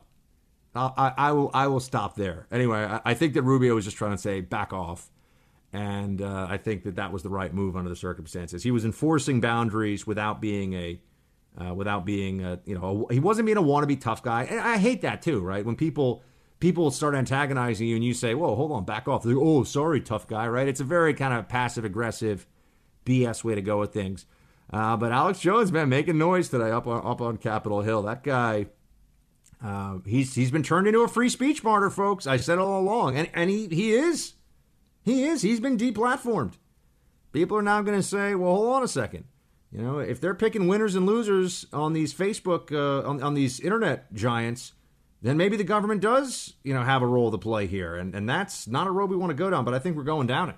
If you're hiring and you need somebody to do the due diligence on each and every hire, whether it's for somebody who's at an entry level position all the way up to your CEO, you need somebody that you can trust who can get the job done quickly, efficiently, and discreetly. Global Verification Network is the company for you folks. They are dual certified and veteran owned as a background investigation and vetting company. They're based in Chicago. Their risk mitigation experts will work with you on whatever concerns, questions, or issues come up in the background investigation process. If you're a small company, all the way up to the biggest companies in the country, Global Verification Network should be your background investigator of choice. Go to mygvn.com. Again, that's mygvn.com or call 877 695 1179. That's 877 695 1179. And team, be sure to tell them you heard about them on the Buck Sexton Show. Global Verification Network, leave no stone unturned. All right, ladies and gentlemen, back by po- uh, popular demand, we have the one and only, the, the, the gentlemanly, the debonair, the man about town, Raheem Kassam. He's with us now. He's a former advisor to Nigel Farage, also a, a Claremont Institute fellow, uh, author of No Go Zones, which I love just because of the title. Uh, great to have you back, my friend Raheem. How are things going? Well, what, what is this popular demand thing about, Buck? I don't believe it for a second. Oh, it's because when we had you on the podcast, I, I got to start forwarding you the emails I get from ladies who listen to the show who are like, I just love Raheem's accent. There's a they lot have, of Do they have phone numbers attached to those emails? I was gonna say we're gonna have to have some of them, you know, send in a full bio and everything else. We'll see where it goes. True story for the folks listening. Last time Raheem came by my office, I heard a bunch of young women yell "Raheem," and they all ran over to him. And I said, "Ah, yes, of course." Raheem is in the building. All right, my friend. Let's let's get to. He's laughing because he knows it's true. Let's get to some stuff here. Um, first off, you you, are, you and Steve Bannon are close. You used to work at at Breitbart, and, and you are working with Steve now on a project, which maybe we'll get a chance to talk to uh, talk about in, in a moment. But the new the New Yorker bailed on Bannon at a, at, a, at I believe what is considered an ideas festival. I just how much more gutless can the uh, can the so-called intellectual progressive left get? Well, I think that's exactly how, how Steve described them as well in, in, in the response to this sort of surprise cancellation that took place um, earlier this week. As you say, Steve was due to speak at the New Yorker Festival of Ideas. Uh, I suppose somewhere along the lines they decided they wanted it to be a festival of idea um, and, and prohibit any sort of dissent from, from you know, the, the uh, school of thought of uh, Jim Carrey and Patton Oswalt and uh, somebody else that threatened to boycott the festival if Bannon was uh, to turn up. Um, but it's a, it, I think it's more of a shame for them than it is for him because you know here was here was David Remnick, somebody who has held himself up as a as a as a, as a curious person, as somebody who understands irony, uh, as somebody who understands the the, the, the critical nature of the, uh, uh, the the fight of ideas and how important that is to uh, obviously not just the United States, but the United States in earnest and, and indeed Western civilization. And he caved. He caved to a bunch of Hollywood liberals and, and, and, and people who have covered up for pedos and perverts their whole lives. Um, and I and I say that uh, I say that you know with my tongue in my cheek, but also uh, with a with a sincere sort of aghastness about how these guys who have worked with the likes of Harvey Weinstein and Kevin Spacey all their lives are determined to be still acceptable, uh, but somebody who helped the president get elected um, uh, in the interest, I would argue, of, of, of ordinary working class people is deemed to be unacceptable. That's So a I- new world, Buck. I have a, a, a, a perhaps far too much contact with liberals in my day to day life, Raheem. It's something that I really need to work on. But when, when this issue specifically came up, including among some people I, I know in, in the media world who are who are on the left, there was this this re- knee jerk, uh, this knee jerk. Uh, well, you know, Bannon, his ideas aren't. It's not that they're wrong; it's that they're dangerous. And then I said, okay, okay, okay l- let me just take that, which I think is g- generally speaking a, a nonsensical premise. But anyway, let, let's just assume that that's true. I said, okay, what is the idea? Like, give me one of his ideas that is too dangerous for him to be able to talk in front of people at an event where he was invited. And what you get uh, is is silence. They, they couldn't tell me what the idea was, and then it just turned into he gave a platform to white nationalists. And so so it's really it's really not the ideas that he has. It's it's associations that they are objecting to without even getting any specifics. It it feels to me, Raheem, like where does that stop and start? I mean, and and, and what white nationalists are we talking about? Well, so two things here. Number one, uh, you know, I, I, I tend to disagree with you in, in, in a sort of broader sense about him not being dangerous. I think he's incredibly dangerous. But what he's dangerous to is the status quo. That's what they really mean when you read between the lines. What he's dangerous to is, is the hegemony of CNN. He's dangerous to the hegemony of the deep state. He's dangerous um, to the idea that the, the, the constitutional norms, as this country has known them for so many hundreds of years now, uh, are tossed out the window in, in favor of sort of uh, an administrative state and executive orders and, and so on and so forth. So he is dangerous to them in that regard. Uh, but the second constituent part of that is I have to say, and I often say this, mostly privately. So maybe you're getting you're getting it exclusively here. I can't remember if I've ever said it on air before. But but if he were a white nationalist, and if he gave platform to white nationalists or white supremacists or anything like that, then he has to be the least effective person possible at that job. I mean, he appointed Raheem Kassam, a former Muslim brown British guy, as, as one of his senior editors. Alex Marlow of half Jewish descent was the editor in chief of Breitbart. Joel Pollak, uh, uh, the editor at large, another Jewish man. You know, this has got to be the world's least successful white supremacist if he's supposed to be one. Um, but as you say, you know, they they they, they, they sort of regurgitate what they hear on MSNBC uh, and think that'll get them through a a, a, a, con- a conversation on the matter. The fact is, uh, as you know and I know, uh, is that uh, millions of ordinary people out there, in not just in the United States, but all across Europe and the United Kingdom now as well, just do not listen uh, to what the, uh, the, the news anchors have to say, or, or, or, or while they may listen to it, uh, they actually apply a deeper level of scrutiny than ever before. So it just doesn't fly. You can't have the debate on these farcical and facetious terms anymore. And I, I just want to have a quick pitch here to you, Raheem. Please do uh, do do tell Steve that we would love to have him on on Rising. I mean, I want to talk to him, and, and I know it would be very interesting to see him and my uh, my co-host, who's formerly an MSNBC anchor, uh, engage on these issues. And we we both agree we would love to have him on. So please pass along the word to Steve for when he's in in DC, because uh, we we do not think that he needs to be uh, deplatformed, and, and I certainly think that he's got some fascinating ideas. Uh, but uh, but speaking about the media and the the threat to their uh, hegemony, the op-ed that Chuck Todd wrote. Did you get a chance to see it? Do you know what I'm talking about? I did. Chuck, Chuck Todd is over at his little perch at NBC, kind of slash MSNBC, right? He, he he crosses over into both worlds, which I think is interesting. There's this perception among the public that there's a uh, a, a wall of separation between the outright insane leftism of MSNBC and the editorial lines at NBC, but it's really not.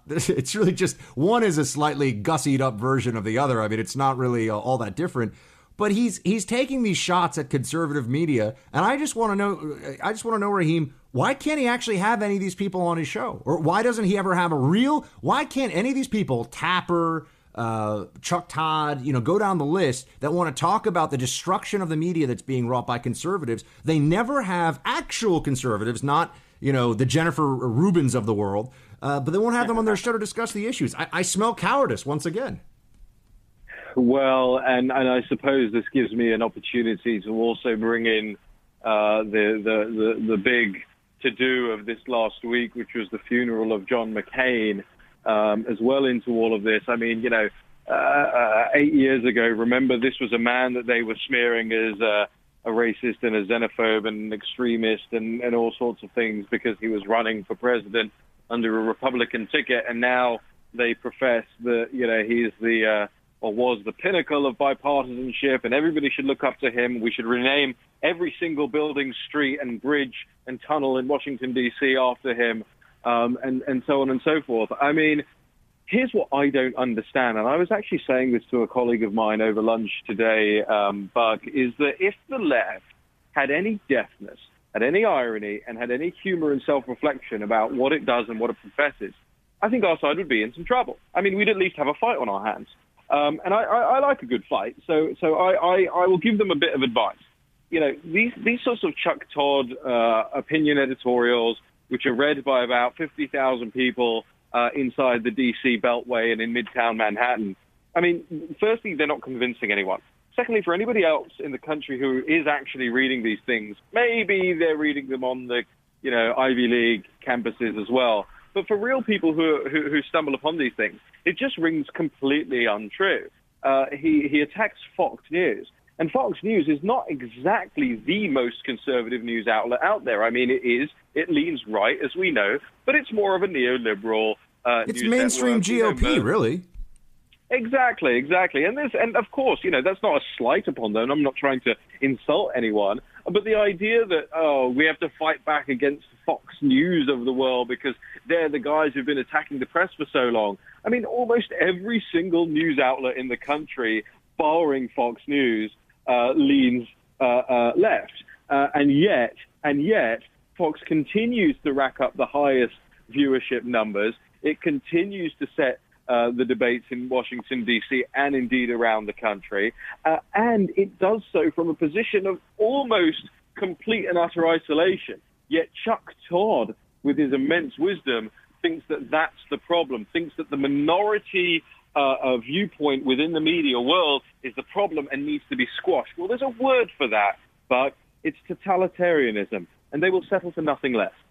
I got to say, I, I'm always a, a little bit uh, both amused and, and agitated when I hear people in the media say, but Fox News. And I say, that it's one channel, folks. Do we have to do the math for you? over, over 90% of, of journalists are, are Democrats. I mean, it's this is not up for discussion anymore. But you know what, guys, I want to roll into a break here. We got our friend Raheem Kassam on the line. I got a few more topics we want to we want to throw his way. Um, Raheem, where can people go to read more of your stuff, by the way? Oh, just all over the place at the moment. The best place is is, is my Twitter feed uh, at Raheem Kassam, uh, and everything I write across all different platforms is all there. All right. Well, we're going to come back with Raheem and talk about a Bannon versus David Frum throwdown, as well as uh, what's happened with some of the hijinks over on Capitol Hill this week. That's coming up. Social media platforms are in a lot of hot water right now because they're doing stuff to skew the conversation. And as we know, that goes against conservatives. You know, I've been telling you for a while that we might have to create another platform. Guess what? I'm now partnering up with a new platform called snippy.com where you can have your say.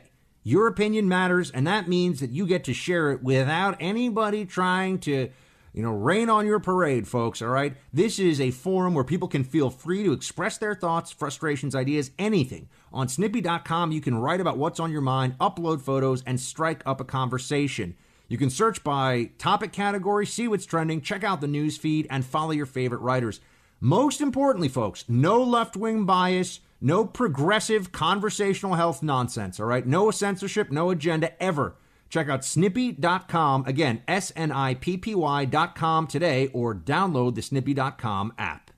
Back with Raheem Kassam, formerly of, of Breitbart and a, and a advisor to, former advisor to Nigel Farage, uh, and just man about town, general sartorialist, uh, can talk your ear off about the best single malt and and is uh, I'm assuming, although I have not yet had the pleasure, a fantastic wingman if you're a, single guy out and about on the town. Uh, Raheem, we are we are in the midst of of a uh, I think a, a separation here uh, with a, a media apparatus where a lot of the a lot of the big folks, a lot of the big names refuse to ever sully themselves by approaching the other side. Now, I think there's a criticism to be made of on both sides here but I think conservatives are just by nature more willing to engage. I think this is true of the big anchors. I, I don't think that you know. Th- there's nobody that Tucker Carlson wouldn't have on his show, right? It's just a question of who will who will go on his show from the left. Uh, and I think that the Maddow's and certainly the the you know the well Wolf Blitzer is kind of who would want to debate Wolf Blitzer, but uh, the the Chris Cuomo's and these others they won't ever dirty themselves up by actually having to engage the other side. It's always a a fixed bout, a fixed match. Steve Bannon, uh, a friend and associate of yours, is going to have a throwdown with David Frum. Tell me about this, because I think this will be really interesting. Yes, well, you know, there are still debating platforms in the world that, that cherish uh, fleshing the uh, fleshing the arguments out, and the Munk debate series is one of those places. And uh, as, as, as I understand it, they approach both uh, uh, Steve and David Frum, who, for those that don't know, is a is a, is a highly sort of establishment Republican type um, who I think probably ended up voting for Hillary this time, but but classes himself as a as an establishment Republican type anyway. Um, a, a, couple of months ago, they were approached and asked, you know, hey, look, we've had some of the most uh, um, sort of rough and tumble debates of the past couple of years at the Munk debates in Toronto. Would you guys be willing to do it?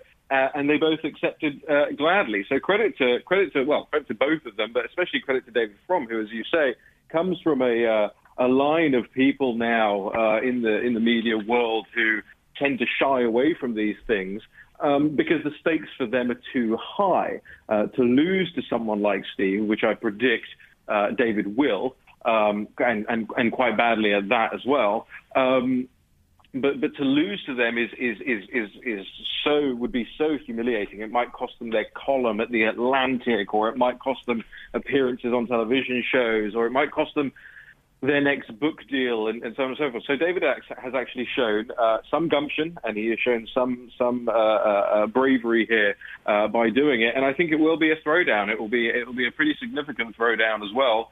Um, because as, as much as I disagree with David, um, I wouldn't call him a lightweight. I wouldn't say that he is uh, uh, somebody who doesn't know history, who doesn't know uh, uh, his constitution, and, and, who doesn't know the issues of the day.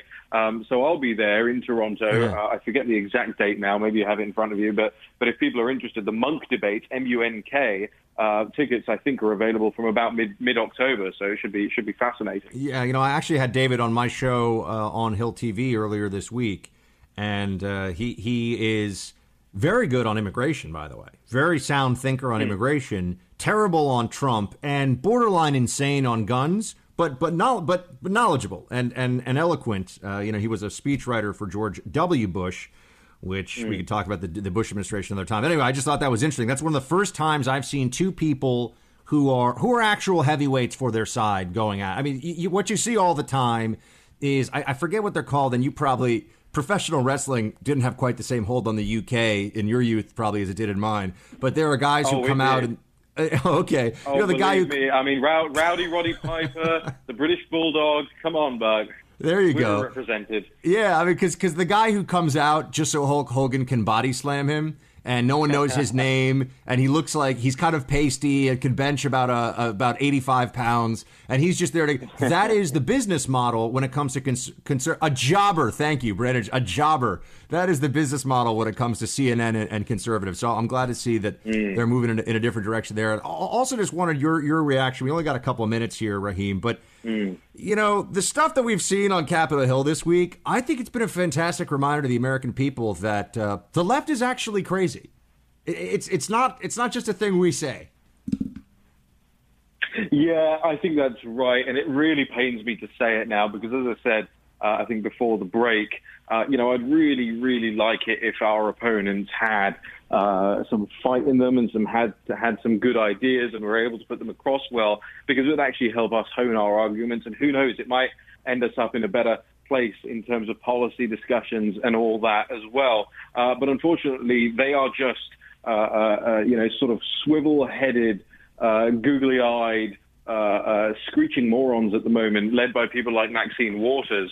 Um, and, and I don't say that to be churlish. I say that as a, as a, as a sort of uh, a diagnosis. I mean, they need help. They need uh, a a prescription to make them better. Uh, they need it. They need it for the proliferation of their ideas, but also it, it helps nobody um, in a in a in a either a two-party or a multi-party uh, uh, democratic nation.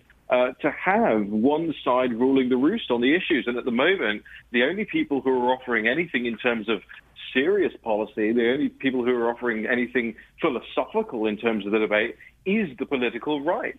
Um, and, and I feel very badly about that for the left because they do have some actual serious thinkers in amongst them get shouted down uh, by the likes of Alexandra Ocasio Cortez. Um, and and it just doesn't it doesn't end anywhere well for any of us. And there was a huge there was a guy there who was just dressed in an actual huge condom today to make his protest. So so there's there's quite a I don't know if you've seen that photo. It's on Twitter. It's uh, it's pretty amazing though. A, a human sized condom, courtesy of the progressive left. There you go, America. Uh, we we got to leave it there. But our friend Raheem Kassam is always running around doing stuff. Check him out on Twitter. And uh, and Raheem, please come back and hang out at the Freedom Hut again soon. Always love to. Thanks for having me. Brett. All right, team, we're going to uh, be closing up the hour here pretty soon. We got roll call, but uh, first, some other thoughts. So uh, stay right there, and we'll be back in just a moment. If people come out and vote, then you win. Then people win. If they don't come out and vote, then they have nothing to complain about. And I think that that's been. Look, I wish I had some kind of high ground. Another thing that I constantly get told, including by my kids, is that I'm part of the problem. I get told that all the time, which secretly I have always believed. What does that even mean?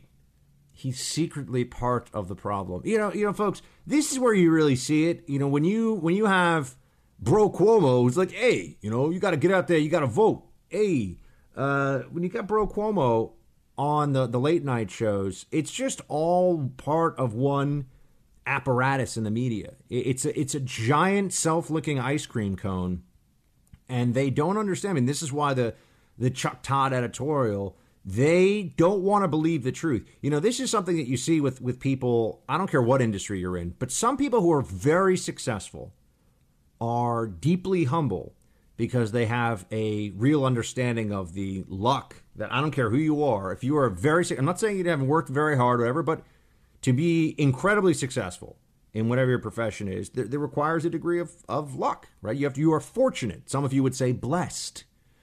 Um, but there are others, and this is very common among the media types, who think that their success is just the result of their absolute and pure exceptionalism.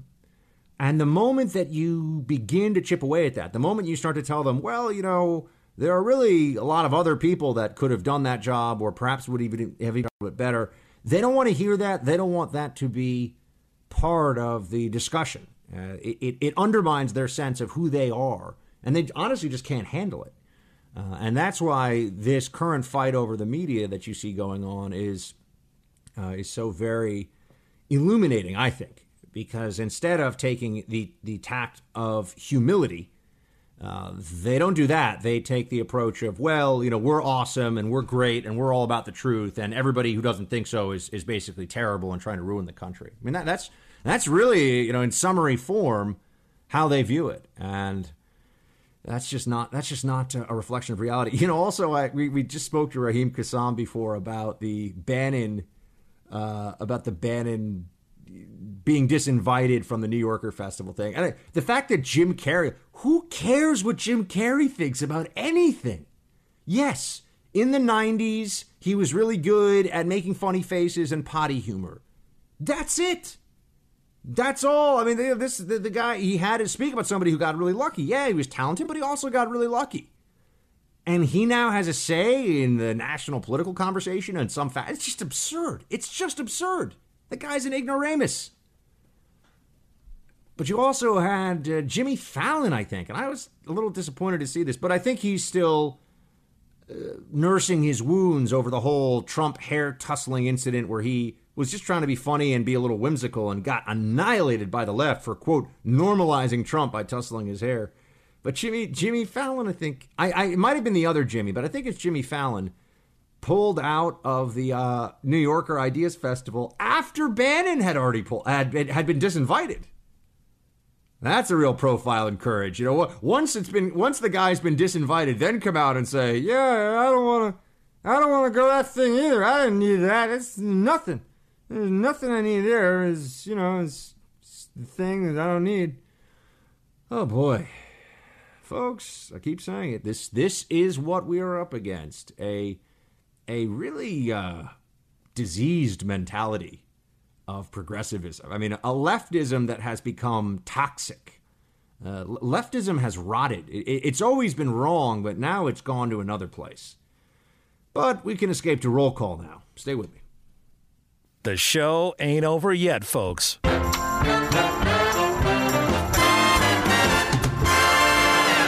It's time for roll call.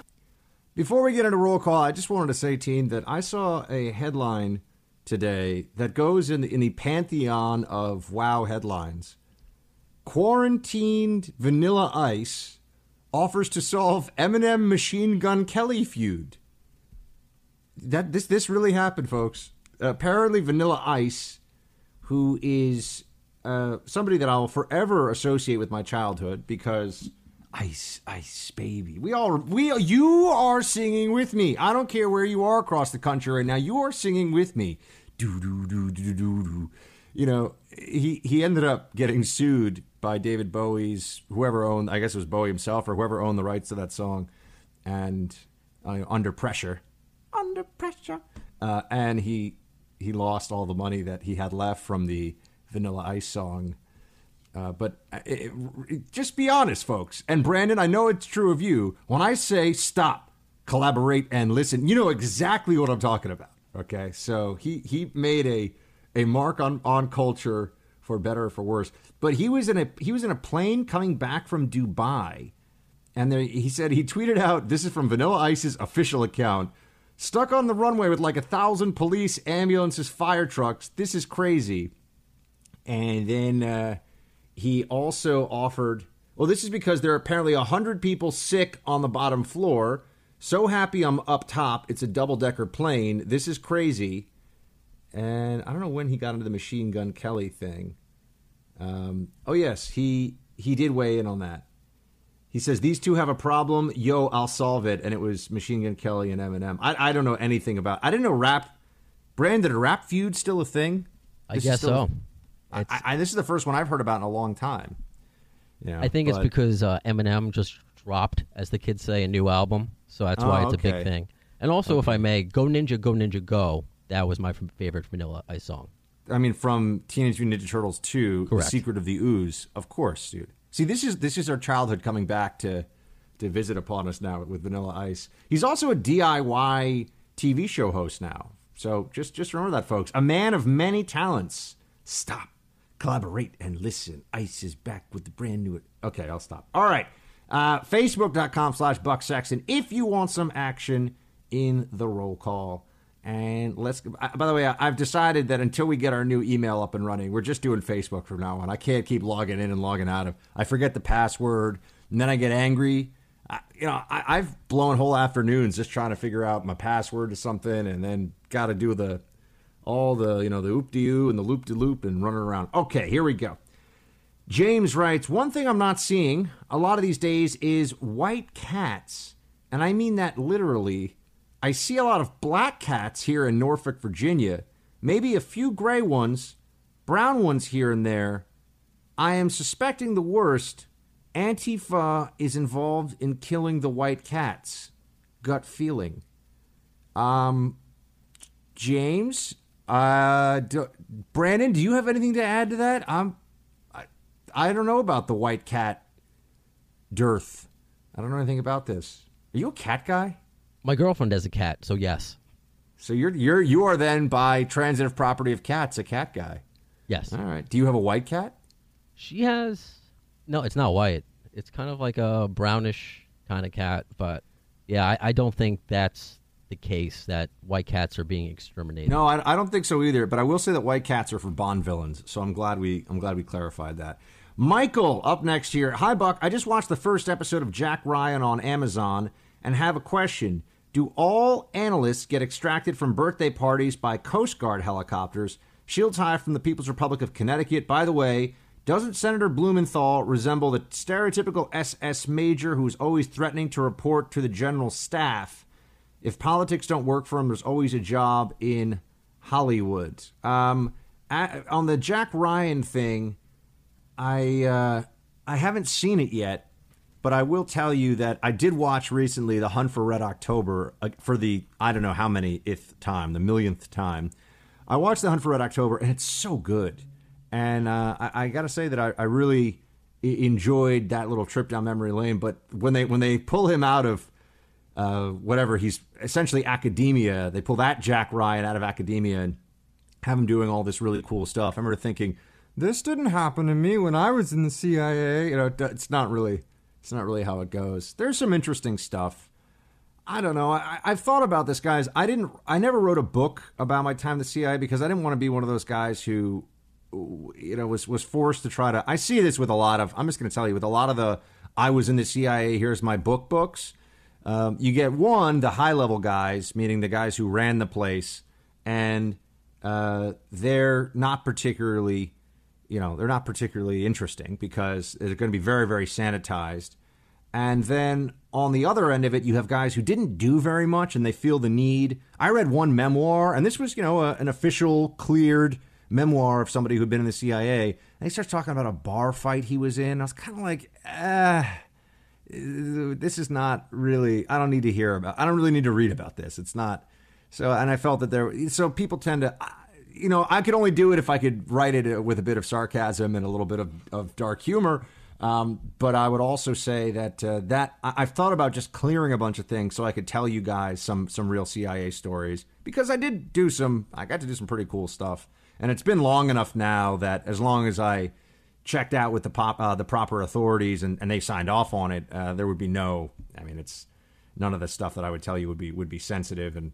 So, uh, but I, I'd have to go check with Langley. I'm thinking about it. Now that the Jack Ryan show is out, I will give it some thought. Okay, now we got Taylor who writes the Buck Sexton Show podcast. Booyah! More time to hang with Buck. Well, Taylor, more time to hang with Taylor. So uh, I appreciate that you enjoy that show. And like I said, we're going to start releasing a daily Buck Sexton Show podcast earlier in the day, hopefully up most days before 12 Eastern. That'll be just your rundown of what's going on in the news cycle, so you can really kind of get it early. And I'm hoping that everybody will get a chance to listen on that. And then later, you can join me for the whole three-hour broadcast of the Buck Sexton Show on radio, or any parts of it that you have time to join for. Uh, that's that's the way we're going to structure it. Basically, I don't like waiting until later on in the day to have any connectivity with Team Buck. I, I want to talk to you guys earlier, and then later on we could spend the full three hours diving into things. So that that's that's the approach. We'll give it a shot. We'll see how it goes. I, I think it'll. I think once we get into a rhythm with it, it'll be it'll be great. Uh, Josh writes, "Hey Buck, I heard you filling in for El Rushbo about two years ago, and I've been listening to a lot of your podcasts ever since. You offering an you offer an interesting perspective I can't find anywhere else." Uh, well, thank you very much, Joshua. Very kind of you to say, and uh, yeah, it's it's an honor and a privilege to have held the mic for El Rushbo at various times in my past, and I really like that I've brought over so many people uh, who are who are El Rushbo listeners have also become part of Team Buck. So that's uh, a great, yeah, well, was going to say a great testament to the excellent taste of El Rushbo's audience. So there you have it. Jason writes. The Pensacola Star Tribune is better known as the Pensacola News Journal. Yeah, Jason, I know. I'm sorry. I, I didn't know the name of the local paper. I got I got that one. Yeah, and I said I got it wrong. I said whatever it's called, the Pensacola News Journal. That's not the greatest name for a paper I've ever heard. That that doesn't really, I don't know, doesn't really tell me much. Not really big fan. Uh, but thank you, Jason, for clarifying that one. Kyle writes, Buck. I was a never Trumper for a long time, and he still grates on my sensibilities. But when I hear clips of Code Pink banshee cries from the Senate chamber, hello, I have to think to myself, this is why he'll vote for Trump in 2020. You know, Kyle, I think that's, I think that's very apt, my friend. I think that's totally fair. I, I, I'm, I'm sure you're not alone in that, by the way. I, think a lot of folks feel that way about all of this. They feel like, you know what, man, this is just the, the left just needs to not be crazy, and they can't do it. They can't do it. If, if they could just manage to sound more sane, then I think we'd have much bigger trouble on our hands than we do. Uh, so, yeah. Anne writes, Buck, why so silent on the current crisis in the Catholic Church? You haven't mentioned it at all that I can tell. Uh, well, Anne, I haven't been silent on it. We had uh, Matt Walsh on uh, recently to talk about it. And Matt Walsh is one of the most vocal Catholic uh, and just, I don't know how else to say it, both barrels critics of the whole situation in terms of the way the higher, I mean, look, everyone's, everyone is. Uh, has has rage about what was done to uh, these victims, but I'm talking about it being a critic of the hierarchy and of the Pope himself. So uh, it's not fair to say we haven't covered it. Uh, and in terms of not covering it enough, uh, you know, I, I, I wonder. I guess you know, every time, every day I'm on the show, and I try to think, what can I do that's adding to either the knowledge or insight or just the conversation that folks are going to have when the show is done.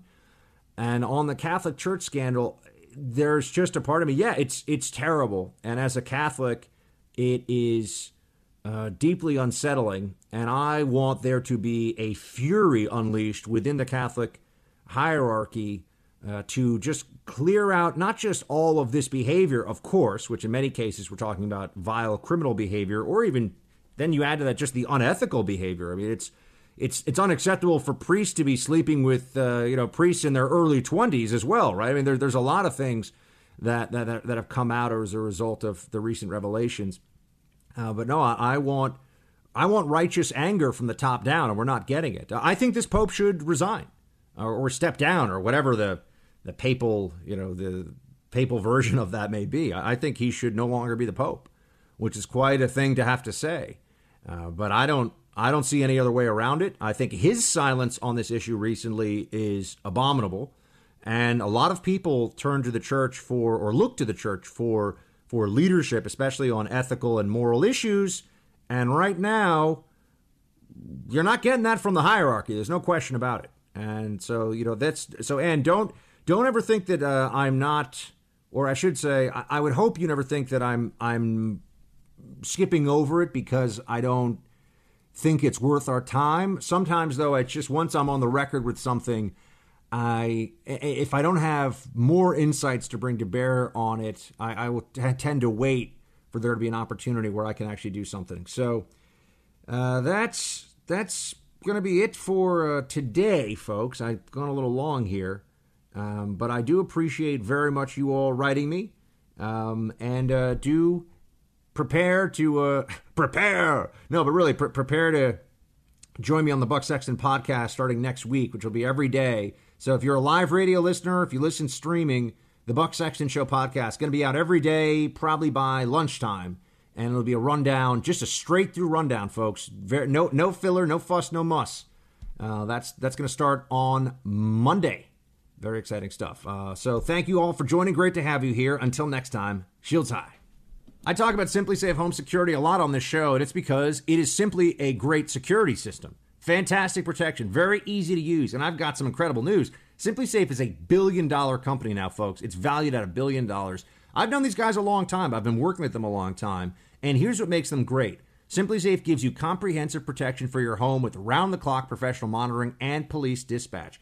You get protection against intruders, fires, leaks, and burst pipes. And SimpliSafe keeps working during power outages, whether it's down Wi Fi or even if a burglar smashes your keypad. System's very easy to use, incredibly intuitive, and takes just minutes to set up. Uh, so check it out for yourself. With SimpliSafe, there are no contracts or hidden fees.